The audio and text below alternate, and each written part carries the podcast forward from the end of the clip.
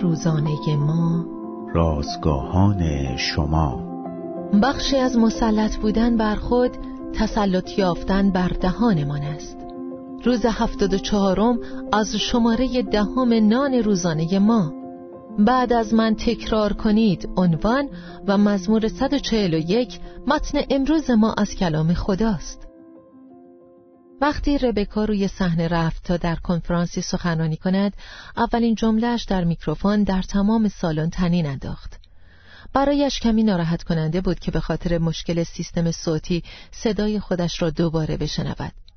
باید خودش را با آن تطبیق می‌داد و تنین و تکرار هر کلمی را که می‌گفت نادیده می‌گرفت. تصور کنید که انکاس هرچه می‌گفتیم در گوشمان میشنیدیم.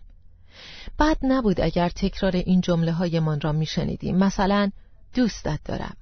یا من اشتباه کردم. یا متشکرم خداوند. یا برات دعا می‌کنم. اما همه حرفهای ما زیبا و آرام و همراه با مهربانی نیستند. به طور مثال حرفهایی که در اوج انفجار خشم به زبان میآوریم و یا گفتار آمرانه که یک بار هم به زحمت می شود شنیدشان چه برسد به اینکه دو مرتبه آنها را بشنویم؟ چه بسا که از گفتنشان پشیمان هم شده باشیم؟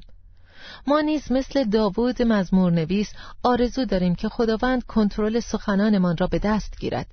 ای خداوند بر دهان من نگاهبانی فرما و در لبهایم را نگاه دار. خوشبختانه خدا می‌خواهد این کار را انجام دهد. او می‌تواند در کنترل آنچه می‌گوییم کمکمان کند. می‌تواند بر لبهایمان نگهبانی کند. در حالی که باید با دقت و توجه به آنچه می‌گوییم و دعا برای کلماتی که از دهانمان خارج می شود خودمان را با سیستم صوتی دهانمان تطبیق بدهیم. خداوند نیز صبورانه به ما می آموزد و حتی قدرت می بخشد تا بر آنچه می گوییم مسلط باشیم. بهتر از همه اینکه او خطاهایی را که با توبه به حضورش میآوریم میبخشد و از اینکه از او کمک میطلبیم خوشنود می شود